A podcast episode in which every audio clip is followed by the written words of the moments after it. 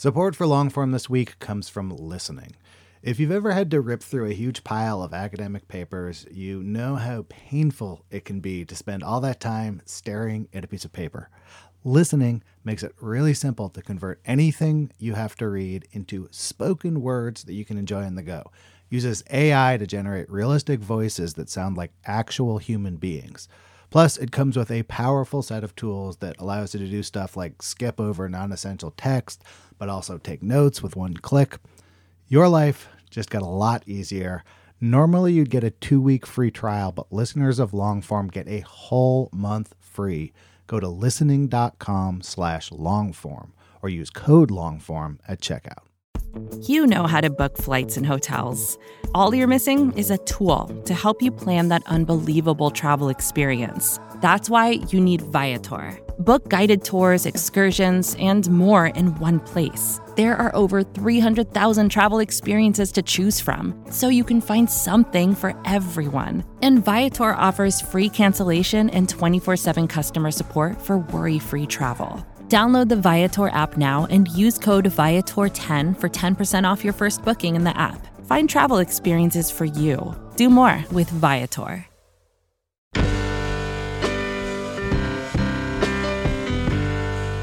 Hello and welcome to the Longform Podcast. I'm Aaron Lammer. I'm here with my co hosts, Max Linsky and Evan Ratliff. Good morning, Aaron. Hey guys, I'm so happy to see you. Me too. I'm I'm so happy. Uh, I have a great guest for you, Max. I know who the guest is, and I'm excited about it. I believe you are a subscriber to our guest this week's newsletter. Our guest is Casey Johnston.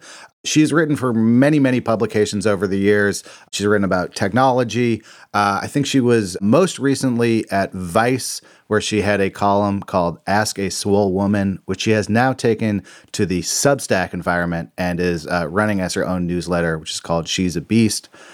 I've been wanting to talk to someone about what running one of these newsletters is really like and what happens when your life kind of becomes subsumed in your newsletter identity.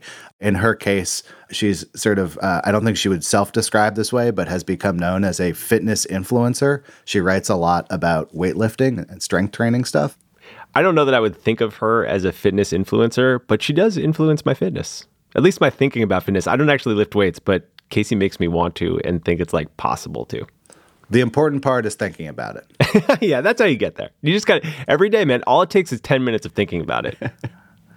we are brought to you in partnership with Vox Media. They help us make the show. Thanks, Vox.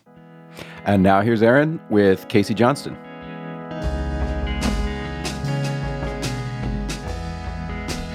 Hello and welcome, Casey Johnston.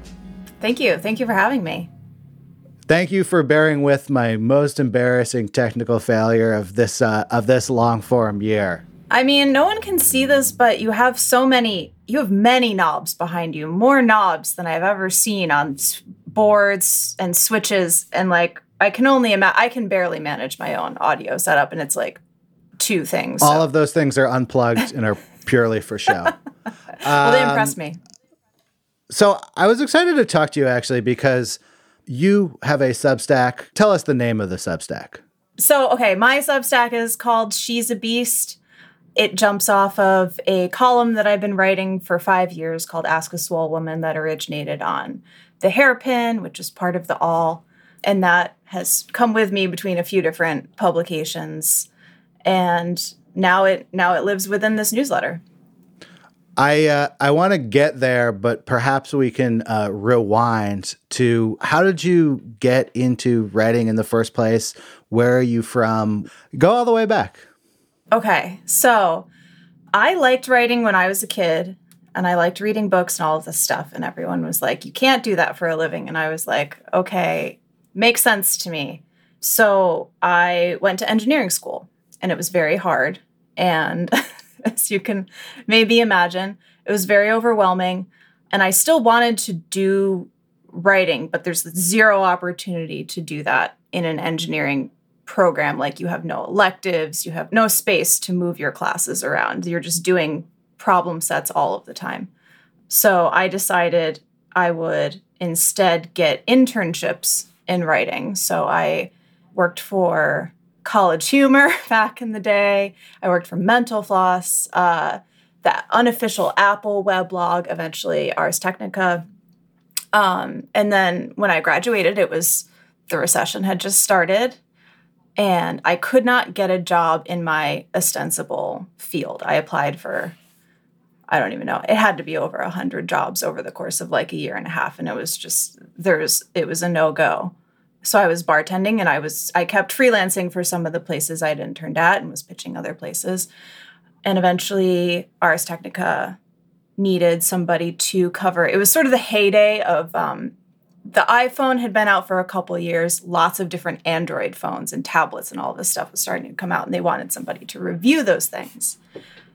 And that eventually became a full time job, and then that became being in media, and I, you know, haven't haven't left since then. When you were in engineering school, before you found out that you would be applying to 100 jobs and not get them, what what were you picturing your life as an engineer like? Are we talking about like a software engineer or like a bridges and dams engineer? I think I was looking more at the bridges and dams end of things. I mean, I liked science and I liked, you know, I took AP physics and that seemed like a nice a nice path for me. So, I ended up taking a bunch of different things and majoring in one of the softer majors available, which was applied physics because my dad died a semester into college and I that's like interrupted my whole college cycle and like I would have had to do I think an extra year of school in order to accommodate a more rigid program. So I ended up doing this more flexible one.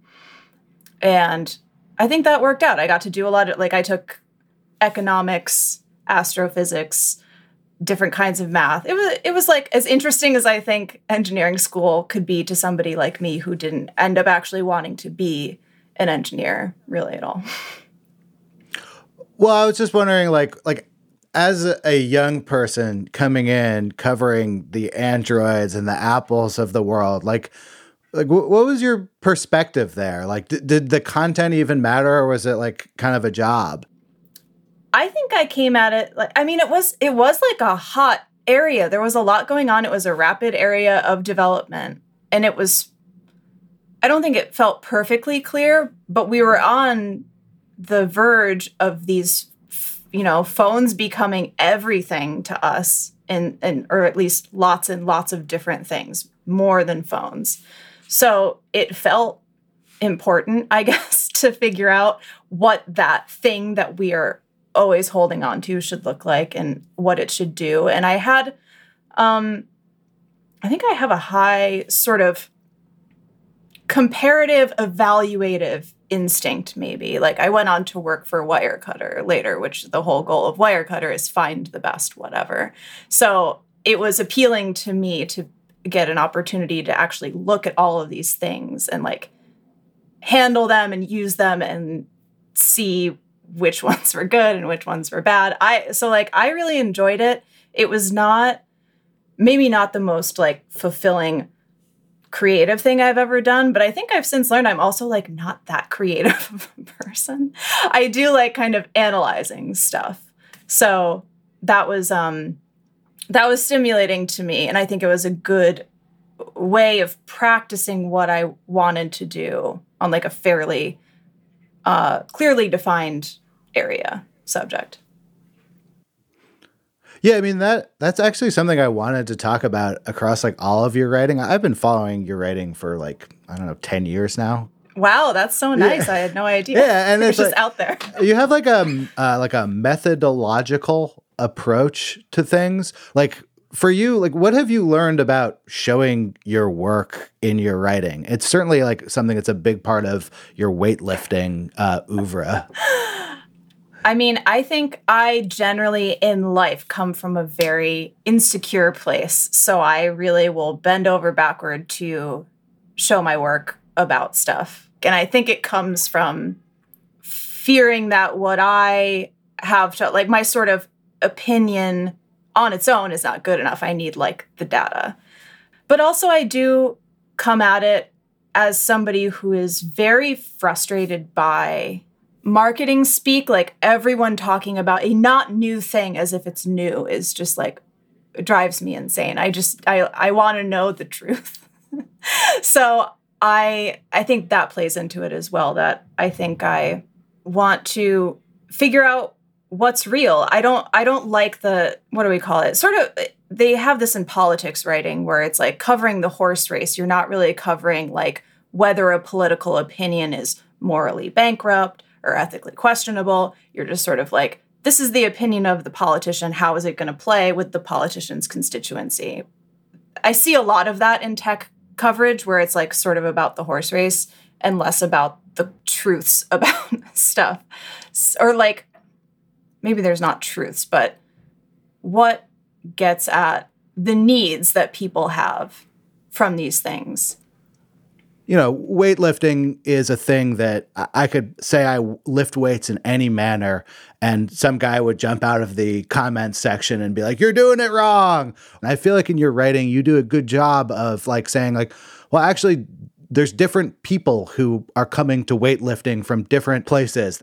When you're in that research mode, like how do you deal with all of these kind of strong data perspectives and and cook that into something that an audience can understand?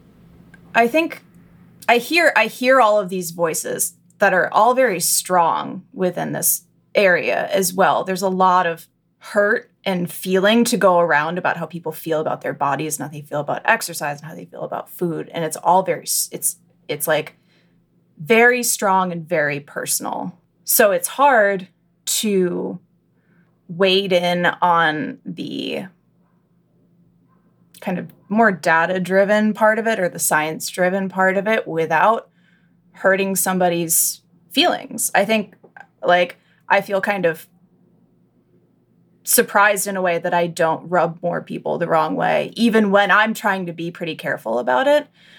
Um, but I sort of want to make as many people happy as possible. And I'm not in it as much to talk about myself and my own emotional perspective, which is interesting because an increasing number of people are referring to me, not to toot my own horn, but like people are calling me a fitness influencer. And I'm like, I don't know if that's what I am, but maybe I guess we don't have like another.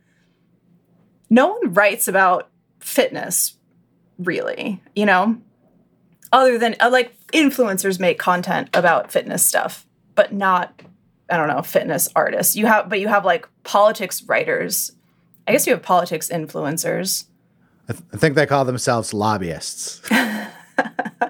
but but you actually you talked on you touched on something there that that that caught me about you know how potentially like more contrarian writing you know might do better on the internet did you hit a certain point in time where you kind of said like well i, I know what kinds of writing will succeed on, on the internet and i may or may not want to do that kind of writing yeah i think i've hit that point in the last couple of years. I mean, I don't think I have all the answers, but yeah, I've sort of seen strategy wise, just speaking very broadly about publications in general, not just places that I've worked, but like places that my friends have worked, places that you read about in CJR, whatever the case is, that they tend to zero in on the aspects of content that they can kind of quantify and that's not always what makes it successful. And a lot of times, the things that make it successful are stuff that does not show up in the length of the headline, keywords in the URL, the placement of links in the first paragraph.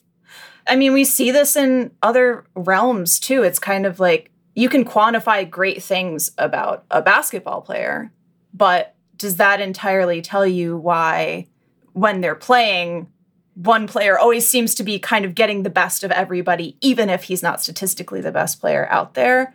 Or just like they're more fun to watch. It's like Caity Weaver's mozzarella stick appetizer story from Gawker from I think that was like 2014.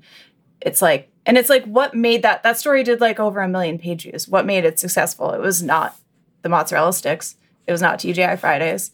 It was not the appetizer promotion, it wasn't really anything about who Caity was specifically. It was because she wrote a really good piece. The writing was good and it was fun to read. And that's where I think we're not kind of making the connection at all. It sort of reminds me when everyone was like, Upworthy, they've got the secret code. Like, I don't know how they do it, but they're turning huge traffic. And then, you know, a few other places reverse engineered like what stories performed on Upworthy. So now when everyone has each other's sauce, it almost seems like kind of like a waste of time to be like in the in the like sauce development industry because what if you figure out some like go-to technique it's just gonna it's just gonna be everywhere anyway you you actually have to keep creating new ideas there's kind of a element of you can engineer this but at what cost like that's just not the kind of work that i want to be doing i've been thinking about it lately more like how should I put this? Like, I feel more comfortable lately with a sort of like beloved local restaurant level of success. I feel like the Upworthy sort of style of success is maybe like Chipotle.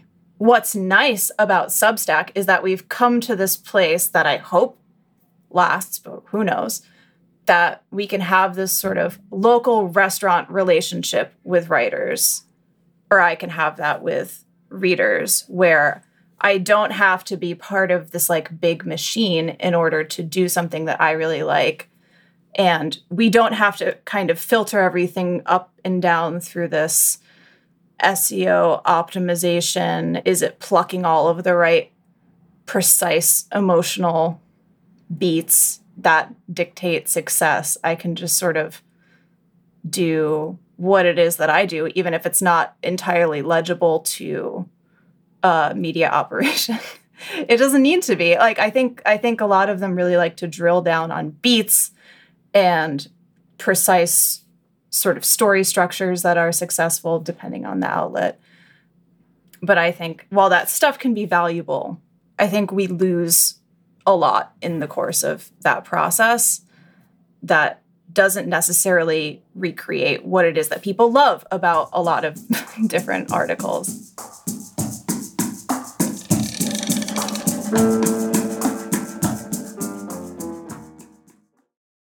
Support for Longform this week comes from listening. If you find yourself behind the eight ball, needing to read a bunch of academic papers or journals or any kind of dense reading material, you might make your life a lot easier by checking out listening. It takes anything articles, books, PDFs and turns the text into spoken word that you can absorb no matter what you're doing. The app has lifelike AI voices complete with emotion and intonation that creates a realistic and pleasant listening experience. So I had to go into the city for some meetings. I needed to review some PDFs threw them in there, listened to them on the way. It was both pleasant and I kind of forgot that I wasn't like listening to a professionally done audiobook or something. Like very quickly, the voices sounded totally natural and human to me. This listening app might just transform how you consume reading material, and you can give it a shot yourself risk free. Now, normally you get a two week free trial, but listeners of long form get a whole month free. Go to listening.com slash longform or use the code longform at checkout. Listening. Your life just got a lot easier.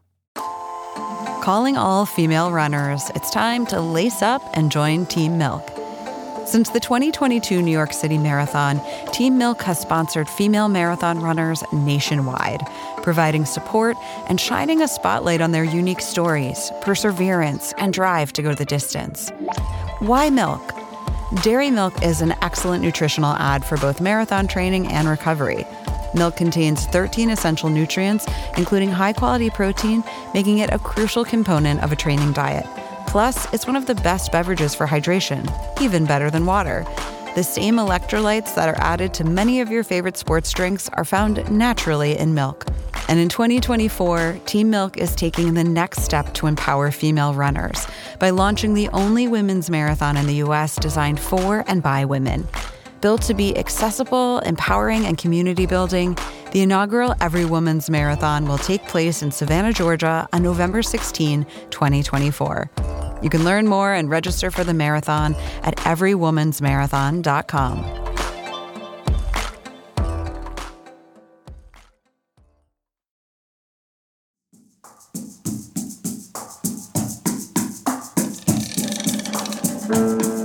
You have a, a, a Discord associated with your Substack, is that correct? That's correct. Yes. Okay, I have some nuts and bolts questions because the only Discords I've ever been are for like weird like shitcoin cryptocurrencies. So I I don't know what like a healthy Discord really looks like. But like what are people talking about in your Discord?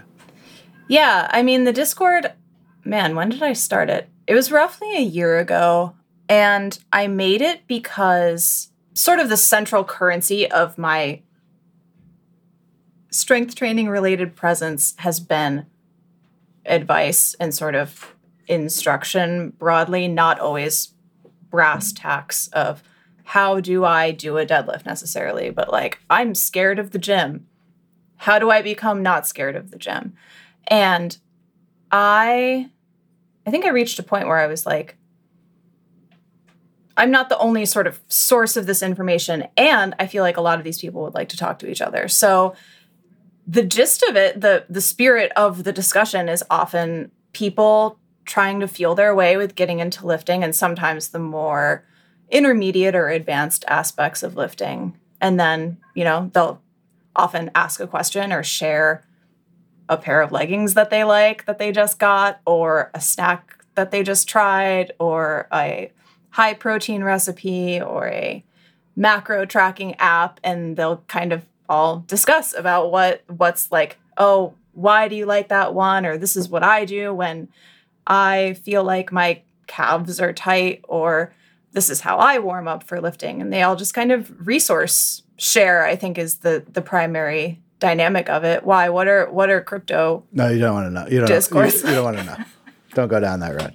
So oh. so are you expected to be a constant presence in the Discord?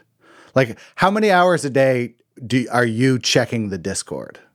it's interesting because for a long time it was it was just open and i appointed some mods in just in the interest i was like this is like zero obligation. I just you guys seem to be in here a fair amount and in case anyone decides to come in here and like be a jerk would like to have somebody be able to ban them because i can't i can't be eyes on this all of the time.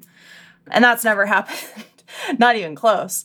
So i am in it I think I check in on it generally once or twice a day. I think it probably averages out to that. And I'll kind of jump in on different discussions if there's something to say or emoji react to the things that people are saying. And that's kind of it. Like, it's pretty lively. I often wonder if I should be doing more kind of deliberate programming. I feel like more bigger successful discords seem to do activities but i haven't even really figured out what they are. I'm kind of like i've like looked at other discords being like okay even just trying to figure out what people might be expecting from this and then not not getting. But i think it's going well enough as it is just being a resource for people to the main one of the main things i wanted was a place for people to be able to post what we call form checks in lifting where they just film themselves doing a lift and say like hey how does my form look? Do am i like doing this completely wrong? And someone with a basic understanding of the lift can be like yes or no and here's why. And that's like something that can be very there's there's places you can do that online. There's like different subreddits and stuff but the communities are much bigger. I think this is a little bit less intimidating because it's not as many people and then I can also weigh in. Hopefully, they, they want to hear from me as much as anybody else. So that's really nice too. When I look at your life, you're lifting weights, you're like writing the newsletter about uh, lifting weights, you're being the mod in the Discord. It's a lot of your like life that's all kind of like packed into like one cube. Do you feel like you are making decisions in your life based on well my business is this so like I you know I need to do this in my personal life so I can write about it or whatever is there any sort of divide between this writing project and like who you are as a, a person right now I would not say that I have like I think some people really cultivate a persona around this stuff. I don't do that, but it's also not like I'm a full on lifestyle influencer where it's like experience every minute of my day with me and every aspect of my life, like even my sort of lifting f- my Instagram that's related to this newsletter, I would say, is almost entirely focused on the lifts that I lift, the foods that I eat, and like sometimes assorted resting, you might say, things that I'm doing, TV that I'm watching. That's kind of it. It's not, and that does not encompass me as a person. But also, it's like, it hasn't been that long that I've been doing this as a newsletter that's a little bit bigger scope than just the advice column, which was a lot of work, but it was only every other week. So I don't really know what my kind of next career step is I sort of think of myself as still a writer.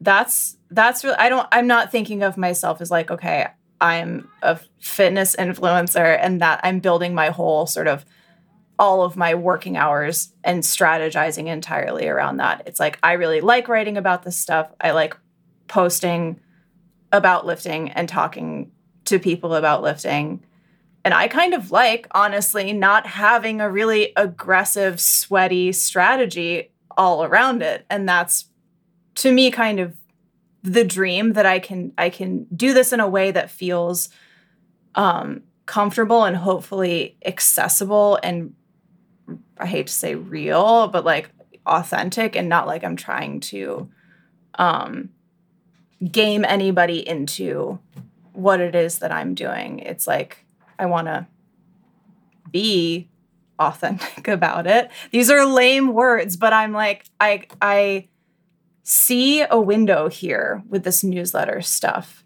that I think it has been kind of a bloodletting of media generally where that we have all of these kind of samey feeling publications that are very focused on the grittier metric parts of doing content online and there's just not a lot of heart to it and i kind of want to protect that about what i'm doing now and not make it this like really intense thing. Like i want it to be good. This is a kind of its own hard balance to strike is that i want it to be good and i want it to be successful. I want people to like it but i also don't i think overthinking that can become its own problem. But i've liked substacks so far that are a little bit more off the cuff and not trying to be something so aggressively and just kind of people writing about what they're interested in because they're interested in it. We've lost so much of that, I think, in the last like five years. For you, what you're writing about does not have any sort of a news cycle. There's like very little breaking news associated with it. Do you ever wonder if you're going to like run out of stuff to write about? And like, how do you make the decision every week out of all the possible things you could write about? This newsletter is going to be about this. I feel like I have run out of stuff to write about so many, t- several times. I ran out of stuff to write about like t- three, four years ago, in a way.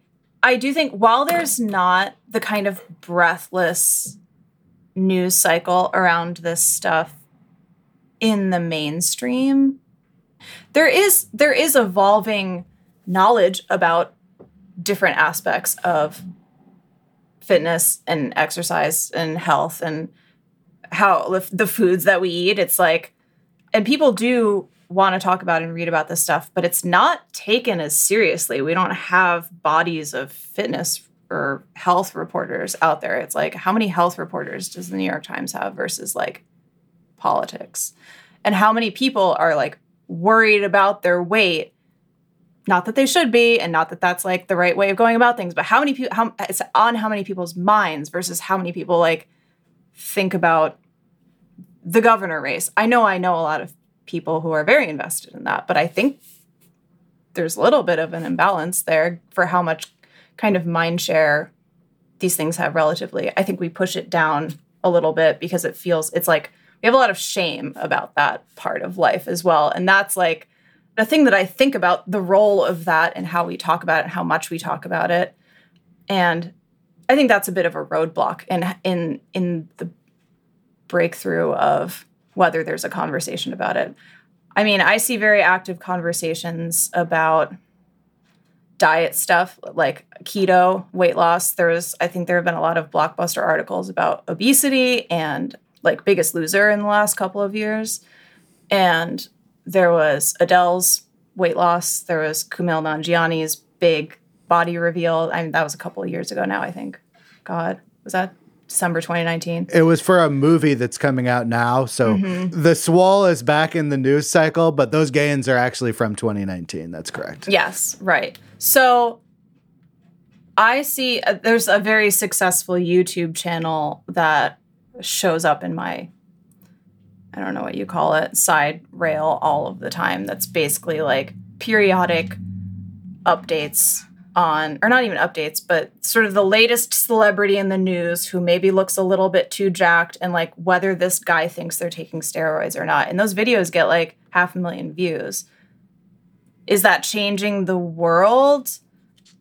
Maybe not, but I think there's it's i think it's a bit of an awareness thing. I think there is there is a world out there where where there's a lot of churn in this conversation but it's not in the new york times necessarily if that makes sense. Yeah, I mean, I think that makes a lot of sense, and and something I think you do really well is write something that would be interesting to people who are actually along their fitness journey, but also interesting to people like me who are sitting here like day one tomorrow, you know. And so I'm curious, like how you do that, how you think about that. Do you get feedback from people on those issues? i didn't think about this for a really long time and i was just sort of shooting from the hip for a long time of like people would send me questions and I would be like, that's interesting to me. And I think I know the answer. And I sort of went through it about this question at one point and I want to explain it to you.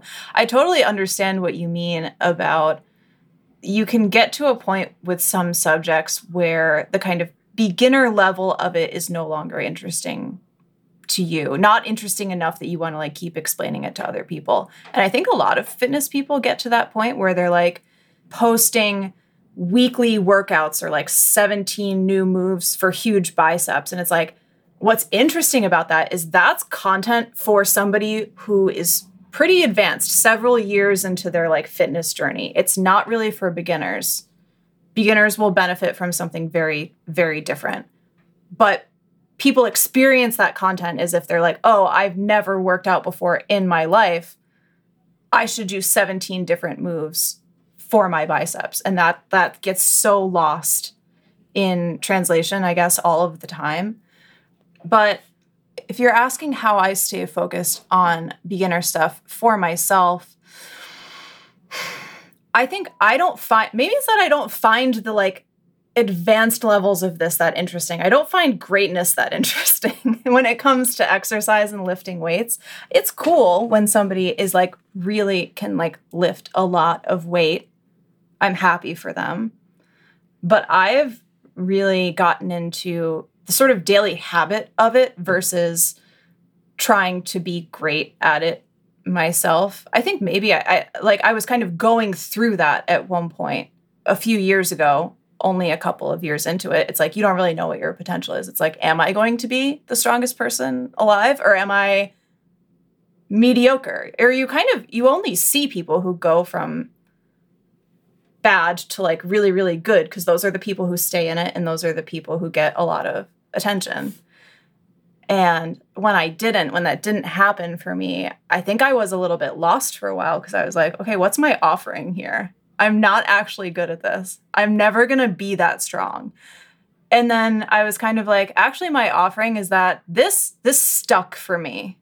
And the number one question that I get from people is like, how did you get started with lifting and how did you keep going? And I was like, I'm the perfect person to answer this question because I keep going in the face of not being good at it at all. I have no ambition driving me in this direction at all. My only ambition is to just sort of like keep my body functional and like I like the task of lifting. I enjoy it as a workout, not every single day to the max, but way more like I was a runner for several years. That was bad every day. Did not want to do it every day. I think eventually I got to kind of a Stockholm syndrome point with it, but it was never like the best part of my day. Lifting is frequently the best part of my day now, not always. So I think that's kind of what keeps me in that realm of wanting to help people get into it and stay with it is that that's kind of where I am myself. I have no greatness in me. I have the well, I mean, if you wanted to call greatness just like sticking with something, then in the face of not being good at it, that's what I do. So I can uh, kind of try and explain that to other people, I guess.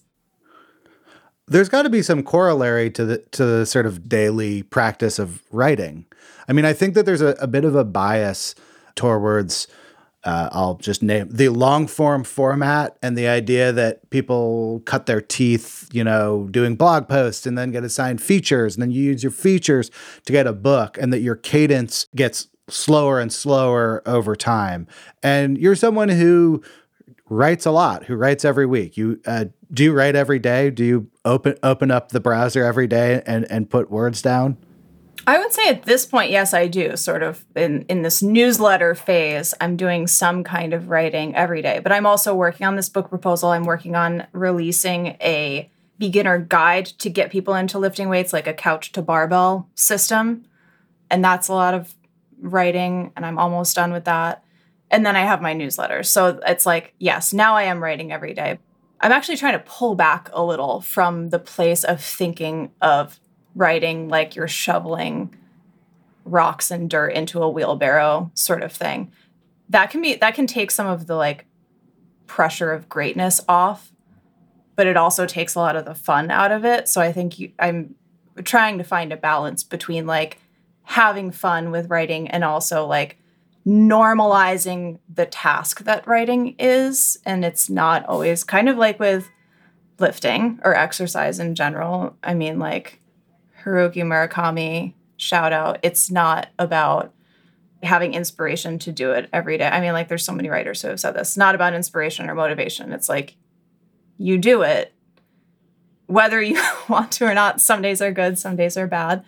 And that's, and the other thing is not just that, but there's an aspect to it of not expecting to be good at something or removing the expectation of being good at it helps a lot with getting it done every day, I think. And that's that's helped with lifting that I'm not I don't I don't put a lot of pressure on the accomplishment aspect of it. It's just sort of getting out and doing it. Sometimes I think about this this book proposal that I'm working on is like the good version is buried under like all of this bad quote unquote writing that I have to do and get through and kind of chip away at. And like, if I just sort of keep going, it's down there somewhere. And that's sort of true of lifting and having a functional body, also, that like it's kind of, you can't go in expecting to like be good at the gym. You're going to be bad at it. And that's okay. You have to kind of work through that part before you feel comfortable and like decently competent at what you're doing. And that's okay. That's very, that's normal. That doesn't mean that you're not getting anything out of that process of digging down through the levels of mediocrity or badness.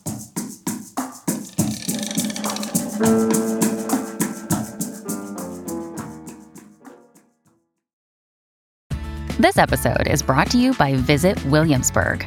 In Williamsburg, Virginia, there's never too much of a good thing. Whether you're a foodie, a golfer, a history buff, a shopaholic, an outdoor enthusiast, or a thrill seeker, you'll find what you came for here and more. So ask yourself, what is it you want? Discover Williamsburg and plan your trip at visitwilliamsburg.com. Discover why critics are calling Kingdom of the Planet of the Apes the best film of the franchise. What a wonderful day! It's a jaw dropping spectacle that demands to be seen on the biggest screen possible. We need to go. Hang on. It is our time.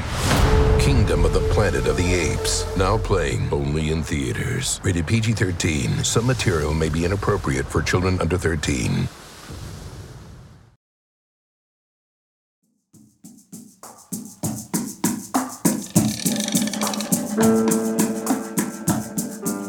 I think that you're pretty good at writing in the voice of the person I've been talking to. Do you have like have you learned anything about that? Because I think that's one of the hardest things for young writers to do is to write the way they might have a conversation or, or explain something verbally. It's like it seems easy, it's not easy. What have you learned about that over time? Man, I wish I had a better answer to this because I would say I've never felt like a worse writer than right now when I'm trying to sort of like work. I keep bringing up this book proposal, but it's like working on like a sort of big picture narrative of like where there's like story elements and character elements. I am so bad at that. But ever since I've sort of started writing and had other people reading it, they would tell me, like, you have a really strong voice. And I like your voice. It's like a good voice. And I was like, you know, when I was 19 or whatever, I was like, I barely know what that means. I don't really understand it. But then people, I think I have heard that before that people are like, you talk like you write. Like I can sort of hear you talking, reading your writing. Um, but I don't know how I did it because I'm not even a big talker in real life, I don't think. Like I was always a steel trap in class, and my teachers would be like, This, I can't get, I can barely get a word out of this girl. And like she says smart things when she talks, but she will not raise her hand. And so I don't know. It's so, I don't know. If I had to take a stab, it would be like I watch a lot of TV. so I have a very kind of like conversational background, or like that's how I'm used to experiencing content. And I think I do a lot of rehearsing conversations in my head. That might be a big part of it, that I'm, that's another kind of insecure element. So it kind of is a lot of voice, quote unquote, practice, maybe. That might be where it comes from. I don't know. But it's a really interesting question. And I've all like I've wondered myself what what the deal is with me in that specific respect.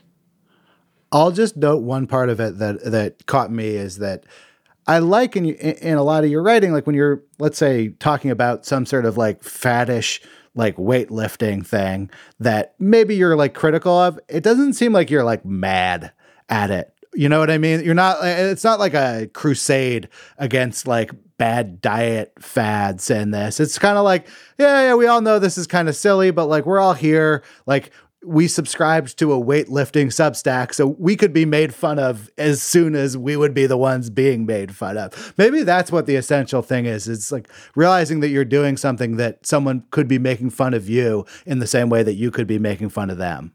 Yeah, I think it's important to cultivate a generosity to yourself, even as I think like a maybe also what you're getting at here is like the self-deprecating element like just sort of hating on something is not even really humor. Like you can be kind of sarcastic but it's like that's not a, a joke. Whereas i think being self-deprecating has a relatable element to it. And i think i try to keep that awareness particularly about fitness stuff especially because i can feel very insecure a lot about like the literal world is ending in so many ways. And i'm talking about like lifting weights? Like what import does this have in the world? Almost none.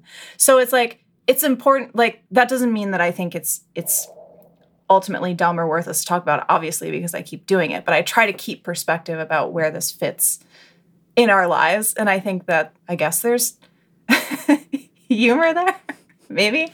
This sounds very I mean, sad but like I, I would counterintuitively say getting jacked is going to be more important after the apocalypse. This is a, this topic comes up frequently in different groups of friends, and I have a disappointing number of friends who are like, when the apocalypse really gets going, like I'm I'm cutting it off. I will not survive. I don't want to try and survive. I am a survivalist. I'm ready to like pick everybody up and carry them to safety, and that's my perspective on it. But that, like, I agree, no better time to be in good shape than as the apocalypse is coming.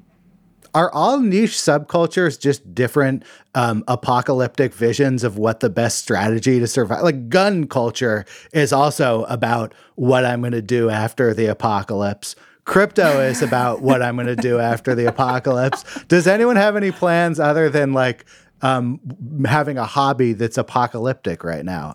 I think it cut. Yeah, I mean, it's very big now to be thinking about these things in a way that's. It also sort of. I mean, hearing about all these other things feels a bit broken brain. It's like, is lifting really going to save us? Is crypto really going to save us? I don't think so. But this is like how we're coping with the emotional experience of feeling like things are ending, is we're trying to fix it, and that's you know, someone wanted to go out and invent a new hobby. I think this would be worth thinking about is what would appeal to somebody who feels totally out of control because they feel like the world is ending. I mean, I only did one year of Boy Scout, but it, it's, you know, the whole like preparedness thing is kind of about how being like a prepper is a form of being a good person and a way to pick up life and character skills, not because like Boy Scouts actually think you're going to have to like rescue someone from a raging river per se. Right. Is this proper prior preparation prevents poor performance? Is that a Boy Scout thing? I, it sounds right. I, I, don't think I, am I didn't get the bad. I'm below that badge rank. Oh but. my god. Well, yeah, I have like. I mean, this is this goes back to my maybe my um general insecurity about stuff, but I've cultivated a lot of skills. My mom is super handy. I know, and I feel like I'm the handy person in our household. I know. I I know all of this stuff about how to fix things. I do have kind of an engineering sensibility, interestingly, in me that comes out in those moments when something needs fixing or something's broken. Um, so yeah, I kind of relate to that mindset generally of like preparedness. Okay, we'll join the same citadel after the fall. yes, yes, that sounds good. Thank you very much for this interview. It was great. Yeah, yeah, thanks for having me.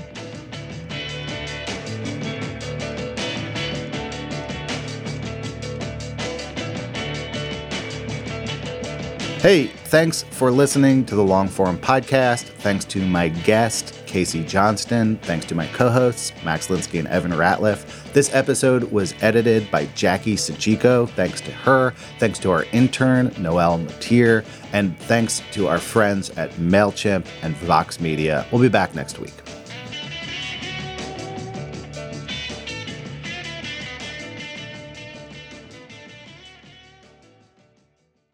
Support for Longform this week came from listening. Listening makes it easy to convert written text to pleasant audio tracks that you can take in no matter what you're doing.